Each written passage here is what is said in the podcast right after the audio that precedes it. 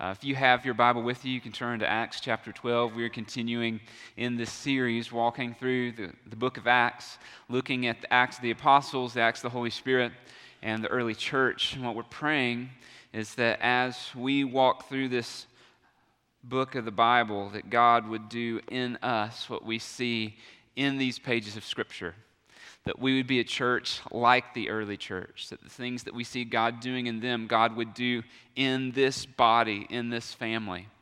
And I'm thankful for what we've learned in my prayer for myself, my prayer for you is that these would not just be more knowledge that we gain about a book and information, but that God would change us, that God would change our church, God would change you, change your family, and God would use this body of believers to live lives unleashed with the gospel, living on mission in all of life, everywhere we go, and that God would use this place to rock the world with the gospel. That, that's what we're praying would happen.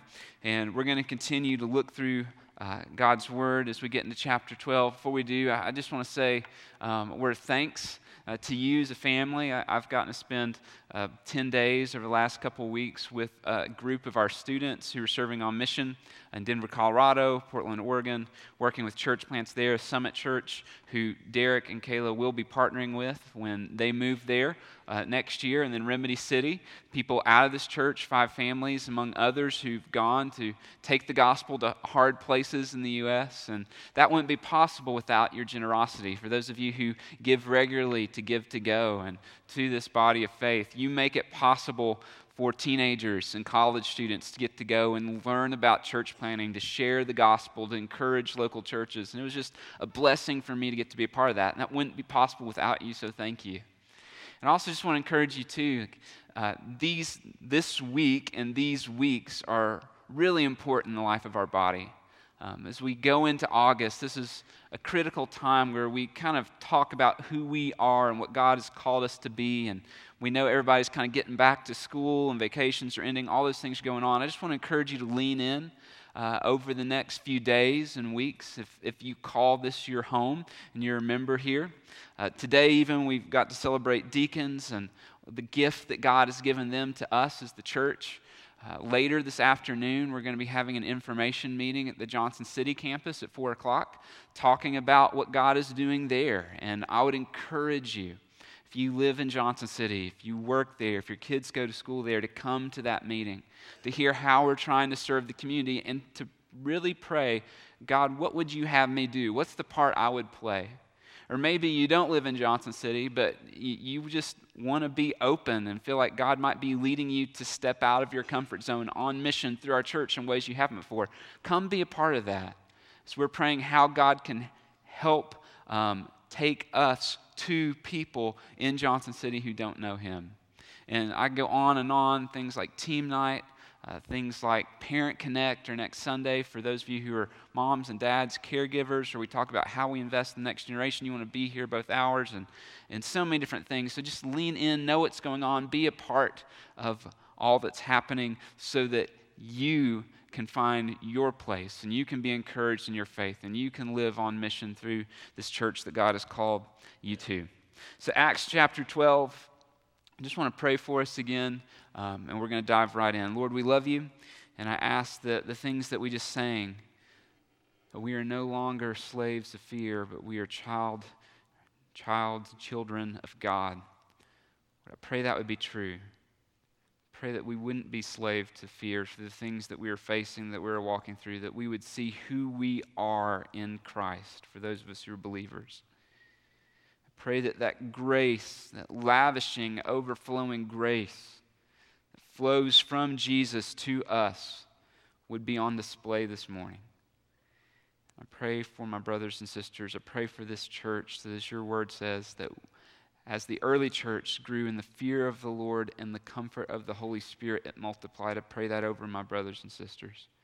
This morning, their fear of you would grow, their awe of you would grow, their wonder of you would grow, and their comfort in the Holy Spirit resting in you would grow. And through that, this church would multiply and many would come to know you in saving faith. And it's your name we pray. Amen. So we're going to jump into Acts chapter 12. We're going to read uh, this chapter. It's not a long chapter.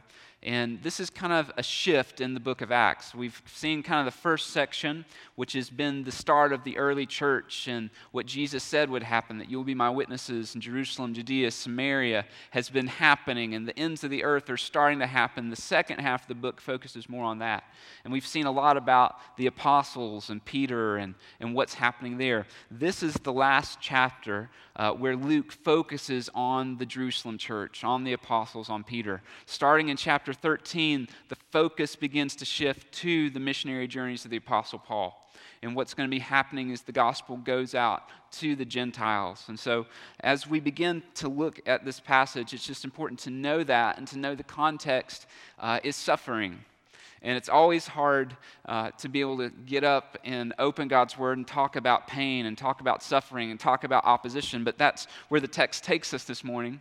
But it's not just a message of opposition to the gospel, it's a message of hope. And one of the things that are true for every single believer that if you treasure Jesus Christ, if your joy is found in Him, if He is your life, you will face opposition. You will face opposition. I will face opposition. As a church, we will face opposition.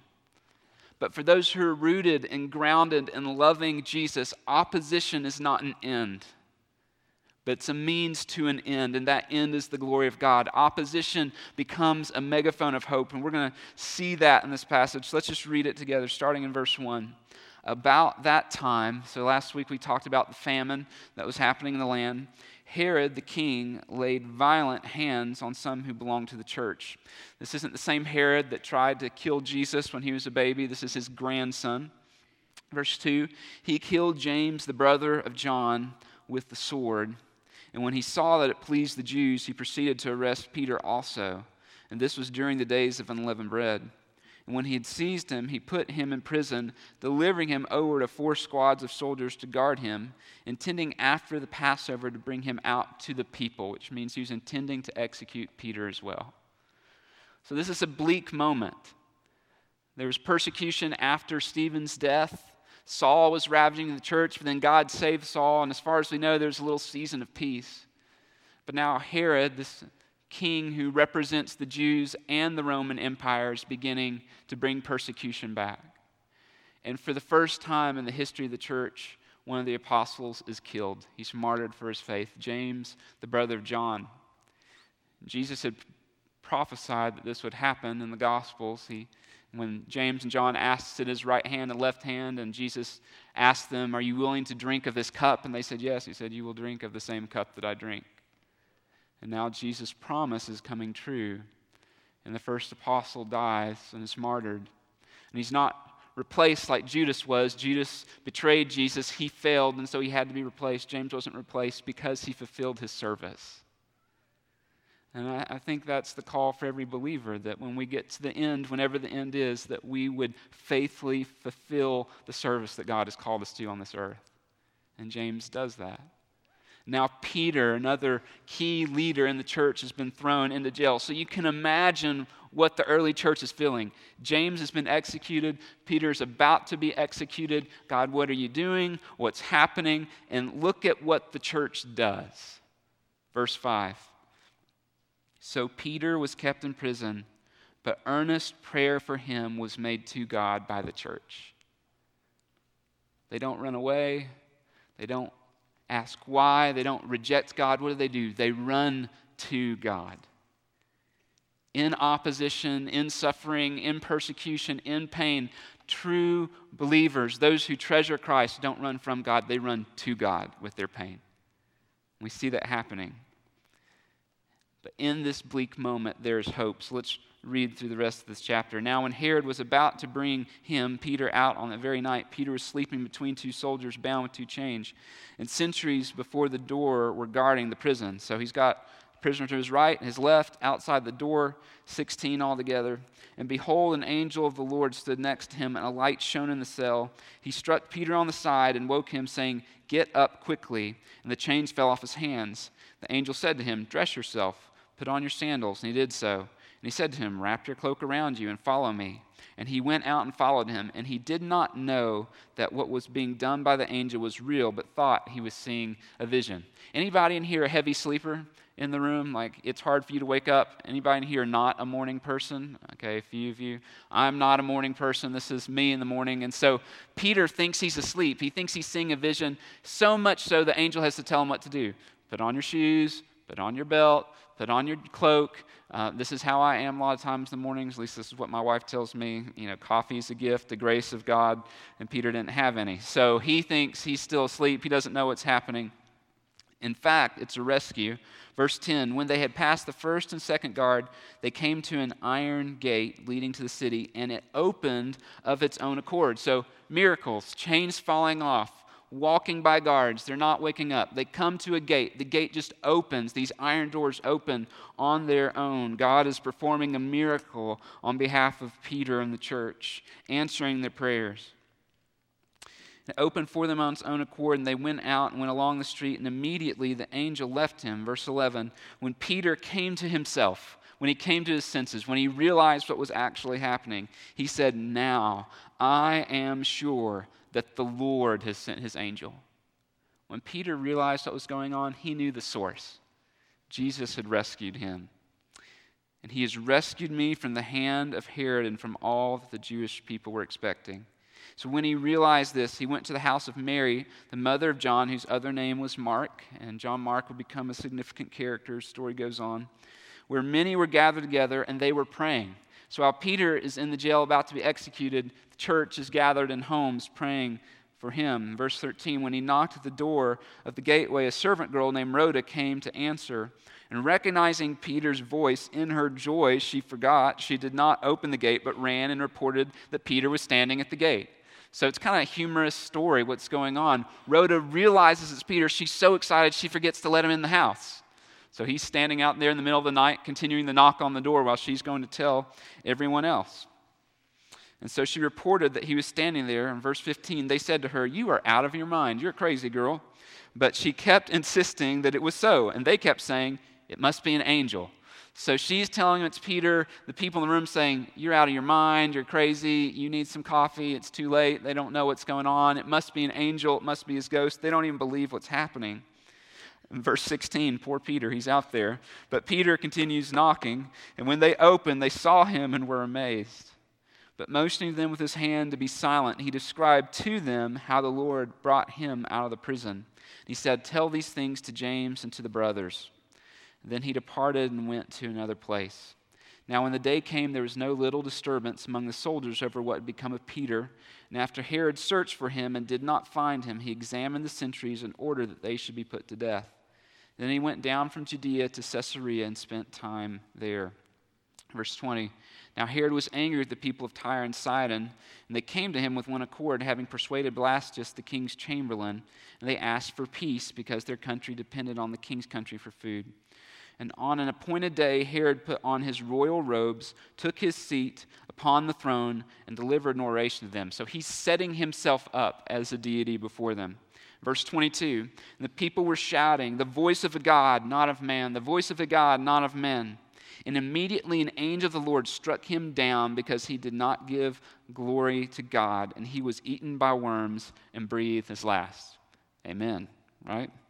Verse 24 But the word of God increased and multiplied, and Barnabas and Saul returned from Jerusalem, where they completed their service, bringing with them John, whose other name was Mark. So there's a lot in this passage that's happening. But the beginning, we see suffering, we see opposition, we see persecution. But through that, we see God's hope and God's rescue step in. And so, what I want us to think about, what I want us to see this morning is, is this truth and the truth is this where Jesus is treasured, opposition becomes a megaphone of hope. Where Jesus is treasured, opposition becomes a megaphone of hope. So when we love Jesus, when He is our treasure, when He is our delight, when He is our Lord, when He is our Savior, and we live for Him, opposition is going to come. It's inevitable.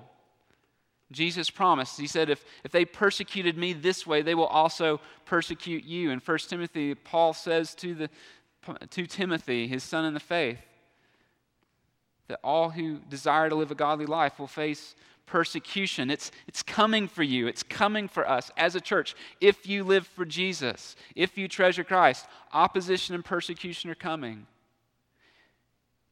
If there is no opposition to your faith and to your witness, then it means you're not treasuring Christ.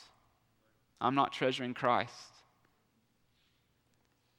We recognize that's different here than it is in different parts of the world, but when we stand for Jesus and we proclaim the truth of the gospel, we will be marginalized. We will be rejected. We will be spoken against. We will be excluded. People will call us intolerant and then will be intolerant toward us. It will happen. It, it is the way. But in that moment, in the opposition, in the rejection, in those things, the suffering, the persecution, that is when the gospel can go out. That's when the gospel can be seen in your life and my life. And we see that happen here in this passage. And so, what I want us to do this morning and, and the time we have left is just to walk through this text and we're going to look at kind of the reality of the opposition that we face some of the types of opposition. How do we respond to opposition when it comes because of our faith? Then, what is the resolve underneath the opposition that we see in Peter and the early church? How can we be megaphones of hope when we face opposition for the name of Jesus Christ? So, here's the first thing I want us to look at the reality of opposition.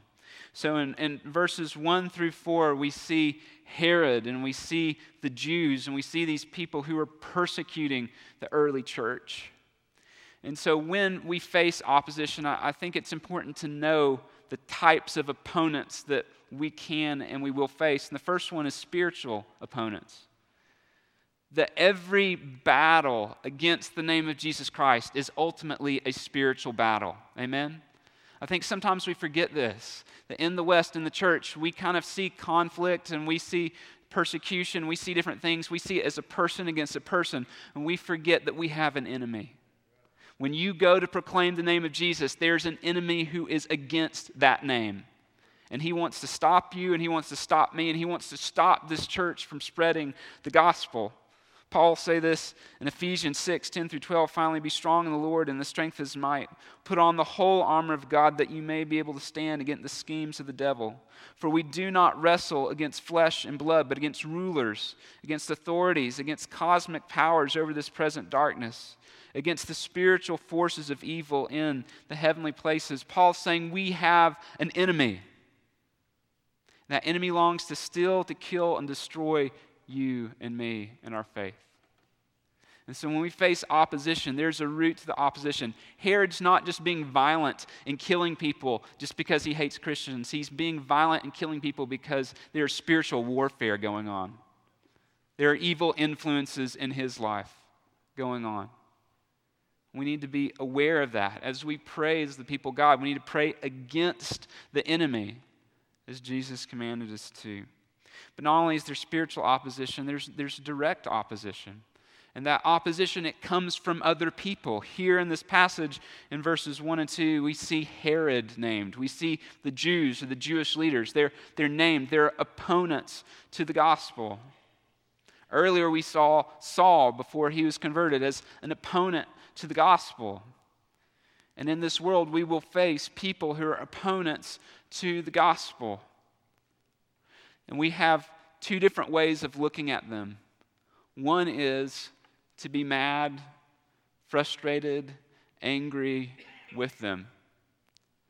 Another way is to have compassion on them. And this is what Jesus told us to do, right?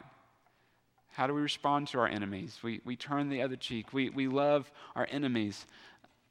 When we were in Portland um, one night with, with our students, we were in an area that was a really rough part of town, and the group was a little nervous, and you know we were fine and safe and, and got back and all that kind of stuff. Parents are in the room. Nothing major happened. You know, only a couple kids got kidnapped, and we brought. No, I'm just kidding. Nothing happened. Um, but we were, you know, just nervous. We're in a different place in the town, and we were talking about afterwards. And we had this conversation and, and just said to the group listen, It doesn't bother me that darkness acts like darkness. What bothers me is when people who profess to be of the light act like darkness. People who are blind to the gospel will be against the gospel. They, they cannot help themselves. And they might be directly opposed in a way like Herod, or they might just be not understanding of the gospel.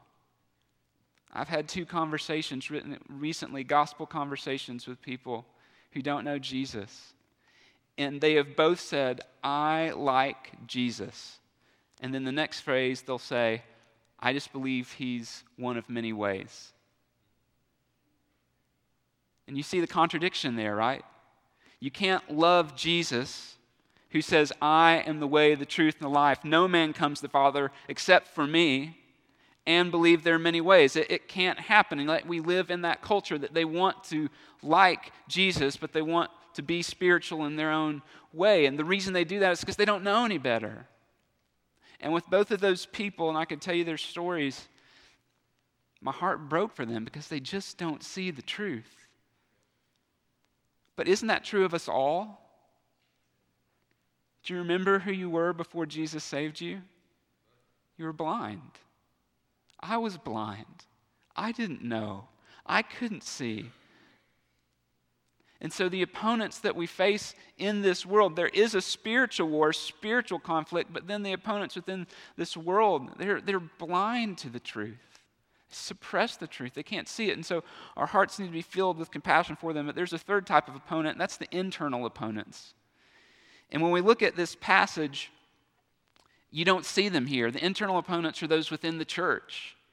And I think one of the things that just blows my mind as I read this chapter, and I've read through the first half of Acts as we've been going it together, is that there's no conflict within the church.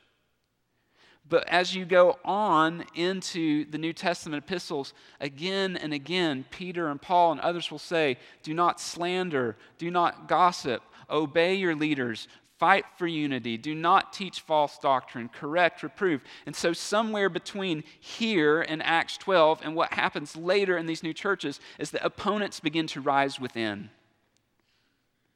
And, brothers and sisters, one of the most dangerous opponents we face is within. And I'm not just talking about next to you, I'm talking about you. I'm talking about me. That because of pride and sin and arrogance and selfishness, if not careful, we will begin to stand against the things of the faith for our own preferences. Apostle Paul warns us of this in um, Hebrews 13 17. He says this to us Obey your leaders, submit to them, for they are keeping watch over your souls as those who will have to give an account.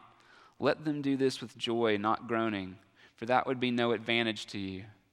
Why say, let them do this with joy, not groaning? He says, don't give them cause to groan. fight for unity, love the body, fight for faith, lay down your preferences, lay down your comfort, fight for the things that matter.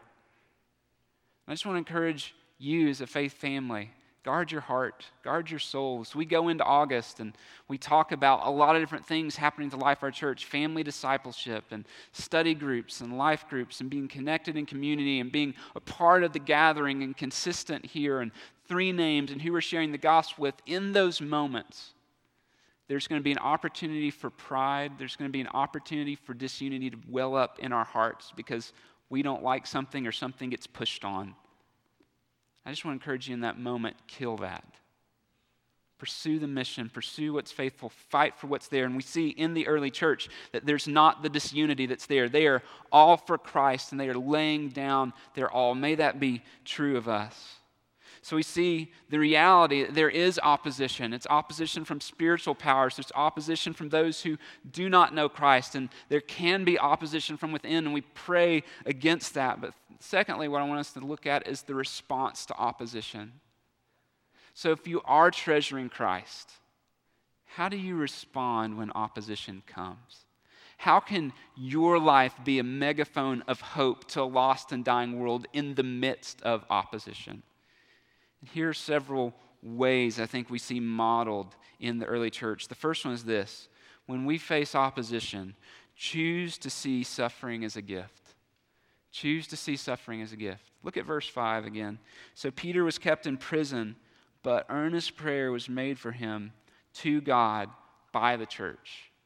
The church didn't reject God, they didn't reject the suffering, they just ran to God. They saw suffering as a gift. How do we know that? Well, earlier on in Acts 5, verse 40, Peter and the apostles says this, and when they called in the apostles, they, being the Pharisees, beat them and charged them not to speak in the name of Jesus and let them go.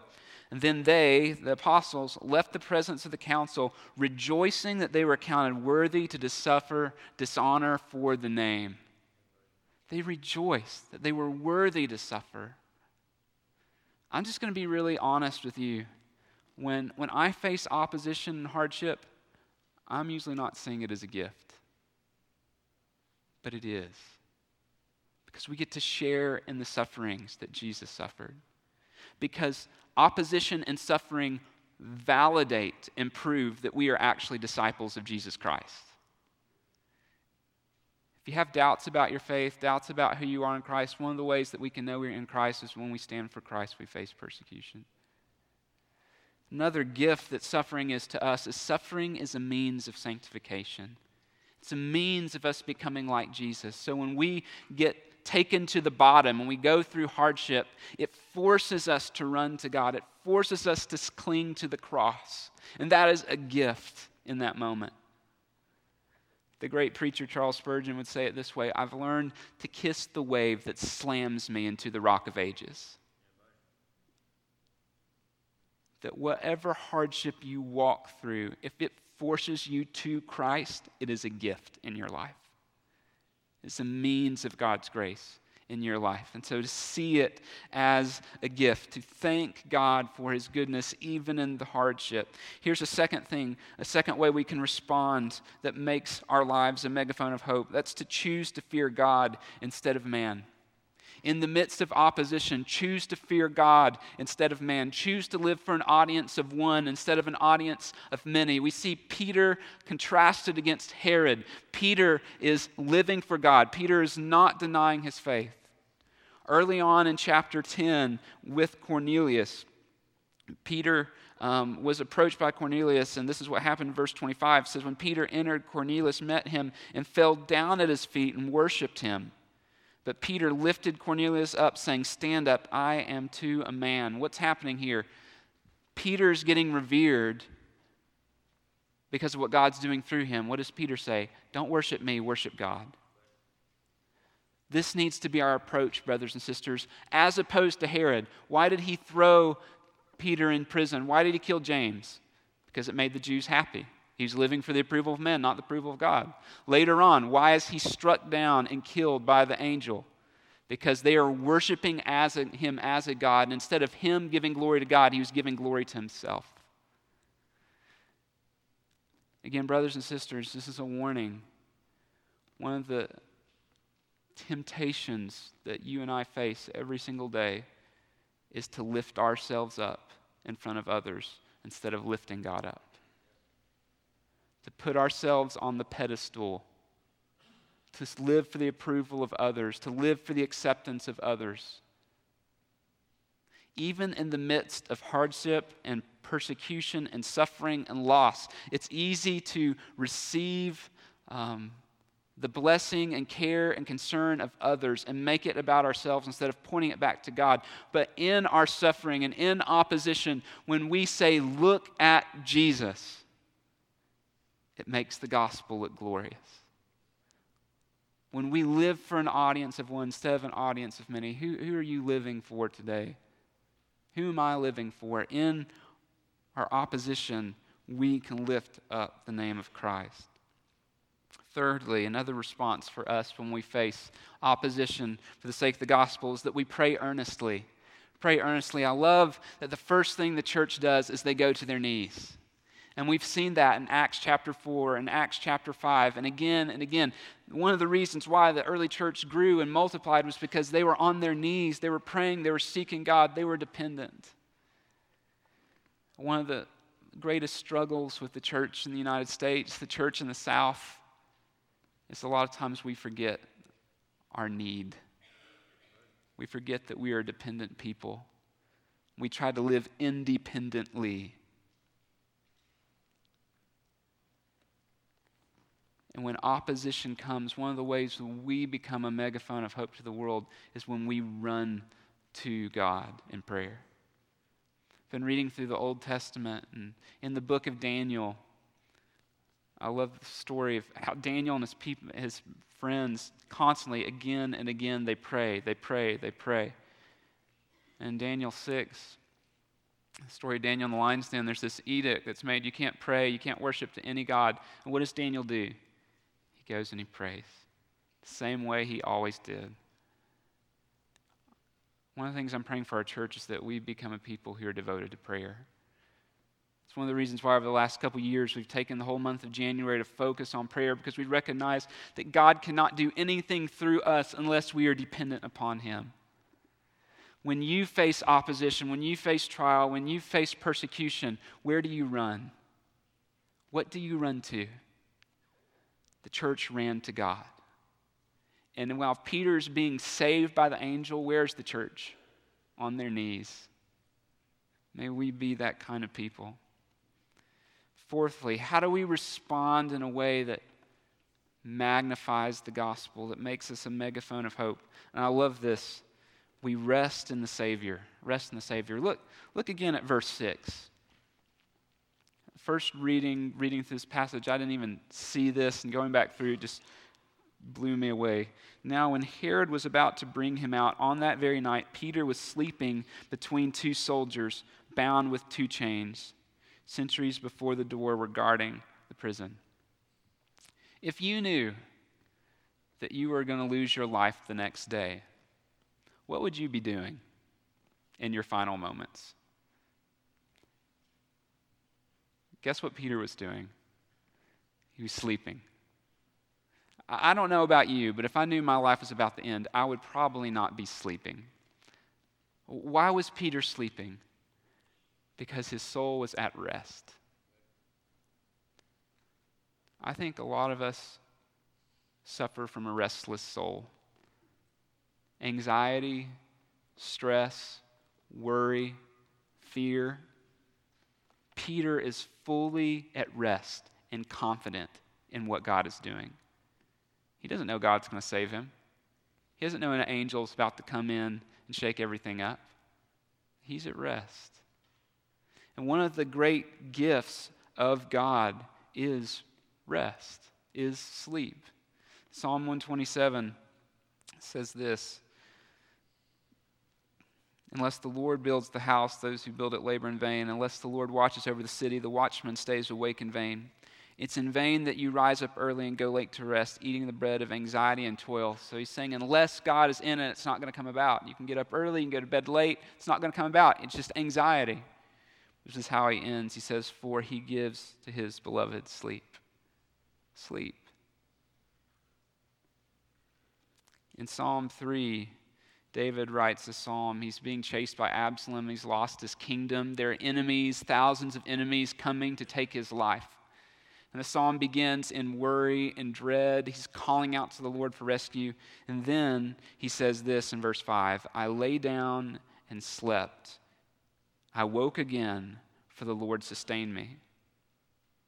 I will not be afraid of many thousands of people who've set themselves against me all around. What's he saying? I slept and God kept me alive. I will not fear. Do you know when we are most vulnerable? It's when we're asleep. This is what David's saying. I went to bed, my mind shut off, and God kept my lungs going. He kept my blood flowing, and He preserved my life. If my God can preserve my life when I'm asleep and vulnerable, He can save me tomorrow. What are you walking through right now that's keeping you up at night? What stress, what fear, what anxiety, what brokenness has captured your heart this morning, brother or sister? Give it to the one who gives rest. Paul would say it a different way that he who did not spare his own son, but freely delivered him up for us all, how will he not also with him freely give us all things? This is what God is saying. If, if he laid down the life of his son to save you and rescue you, he can save you today. He holds you today. He holds your anxieties and fears today. And one of the ways we become a megaphone of hope to a watching world is we treasure Christ and we love Jesus so much that when opposition comes, we rest in Him. We give it back to Him. We trust Him with the outcome. And when people see that kind of peace in you and I, it makes no sense. And Jesus is put on display. What are you carrying in this morning? I encourage you, give it to the one who saved your soul. If God can save you from death into life, He can save you from what you're walking through today. He can carry that today. Rest in Him, trust in Him, turn it over to Him, lean on Him, for He's good. Lastly, how do we respond in a way that makes the gospel, a megaphone of hope through our suffering and opposition. It's this rejoice in and regularly share stories of God's faithfulness. Rejoice in God's faithfulness and regularly share stories of God's faithfulness. I love in verse 14, Peter gets there, he, he knocks on the door, he speaks, and I love the way Rhoda responds. It says, In her joy. I have those three words underlined. In her joy. What does she do? she goes to tell people. And then verse 17, Peter describes to them how the Lord brought him out of prison. And then what does he say? Tell these things to James and to the brothers and sisters.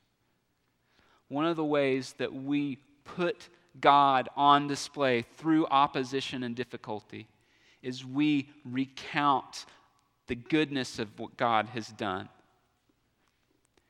How many of this room would say that Jesus has rescued you? Show of hands. You have something to rejoice in. Shout it from the rooftop. It might be dark today. Sing of God's faithfulness yesterday.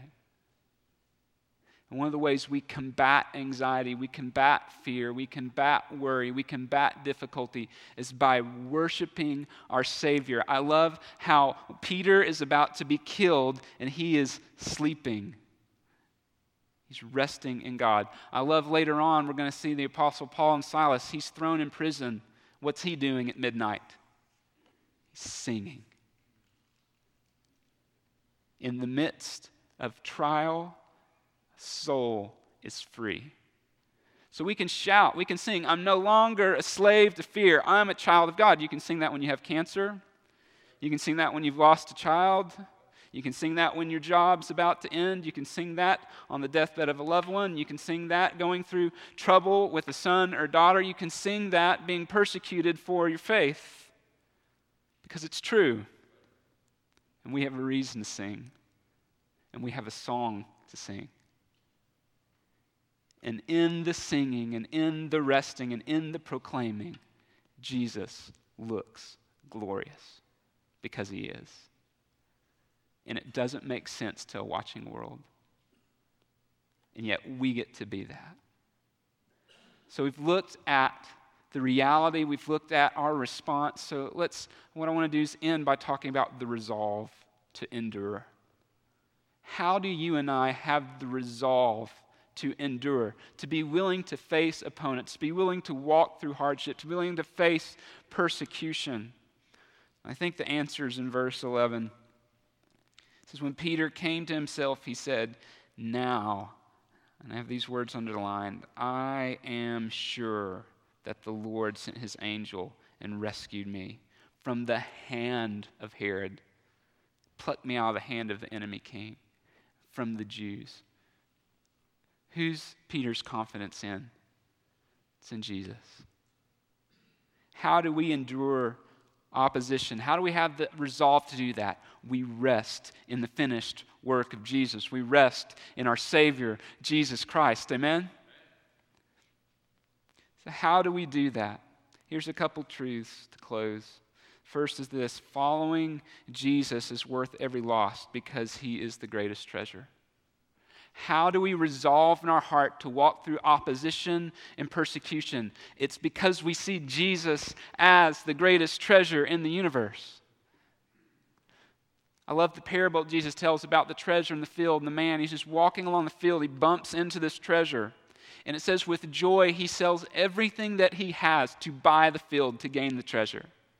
Jesus is the priceless treasure. He's worth our lives, He's worth everything, laying it down to gain Christ. Where the rubber meets the road, um, for me personally, a month ago, I got to be in Nigeria and teaching some classes there, seminary classes. And southern Nigeria, it's half Christian, half Muslim, and just um, overwhelming to see the call of prayer and the thousands of people who are just in utter darkness. But as you go more north into Nigeria, you have radical Islam, the Boko Haram, and all of that, where they're murdering Christians and burning churches and kidnapping um, believers. And the people in our class, they, they know those people. They've heard stories, they've seen that. Yet, why do they hold to their faith? Because Jesus is the greatest treasure. And in that class, as I was listening to those stories, I'm just I'm praying and I'm thinking about myself, I'm thinking about my family. And I want for me personally that Jesus would be my greatest treasure. I want my wife to see that. I want my kids to see that. And I pray that over my family, I pray that over my children. And, and this prayer is in my head, and it's the hard one for us to pray, and it's this I want my children to love Jesus so much that they would treasure him above all else, and that they would go to hard places like that and be willing to lay down their lives for the gospel. What do you treasure today? What do you treasure more than Christ? This is what the Apostle Paul would say. He'd say, For me to live is Christ, to die is gain. Jesus is everything, He's worth the loss of all things. In Philippians 3, he would say, But whatever gain I have, I count it loss for the sake of Christ. Indeed, I count everything as loss because of the surpassing worth of knowing Christ Jesus my Lord. For his sake, I've suffered the loss of all things and count them rubbish, that I might gain Christ. Brothers and sisters, what is your greatest treasure this morning? Jesus is worth our lives. And the reason why Peter and James could face what they face is because Jesus was everything to them. Is he everything to you and to me? I want to invite the band to come up, and I want to encourage you not to leave or check out. I've got one more thought I want us to give, but as we as we close, I have one more truth that I want us to think about, and it's this. We can suffer well because Jesus suffered first how can we suffer well? How can we be megaphones of hope in the face of opposition? How can we treasure Christ when it means everything? We can suffer well because Jesus suffered first. That God doesn't call us to anything that He did not first do in His own Son. He died for you, He gave His life for your sin. So now we are free to lay down our lives for the sake of the gospel. One of the things that's so convicting about this passage is when you look at these first few verses, we celebrate that God rescued Peter, and he did. Friends, listen, he didn't rescue James. Was James somehow less worthy? No. See, sometimes God stops the mouth of lions, sometimes he throws us into the lion's den and we're not rescued but He is worthy. And this life is not built on what we have in this world, this life is built on the life to come. It's in heaven, the treasure that's there in Jesus Christ. In fact, the writer of Hebrews would say it this way, and this is how I want us to end as we think about our lives. He says this Therefore, since we are surrounded so by so great a cloud of witnesses, let us lay aside every weight and sin which clings so closely let us run with endurance the race that's set before us, looking to Jesus, the founder, the perfecter of our faith, who for the joy that was set before him endured this cross, despising the shame, and is seated at the right hand of the throne of God. We can suffer well because Jesus suffered first. He is worth our lives. I want to ask you to bow your head and close your eyes. Just in a moment of response to those in this room who are Jesus followers, I just, in this moment, would encourage you to even pray and ask God, what do I treasure most? Is there anything that I'm treasuring more than Christ? Won't you lay that down before Him? Maybe you're walking through opposition. You're trying to share your faith. You're trying to live a godly life, and you're facing rejection because of that. To ask God in this moment to give you the courage, the faith to rest in Him, to shout His praises, to pray, to run to Him. Or maybe you're here this morning and you've never been rescued. You, you've not experienced the saving grace of God, and you can place your faith and trust in Him this morning. He died for you I pray that we would be the kind of church who lays down our life the greatest treasure, Jesus. Lord, I ask that would be true of us this morning. We thank you that you gave your life for us. Pray we'd be the kind of church who lays down our lives for you. It's your name we pray. Amen. I encourage you now, if you would, just to stand and join us. This is an opportunity to pray. You can pray in your seat, to sing, to respond. Come down to the front as we respond to the gospel this morning.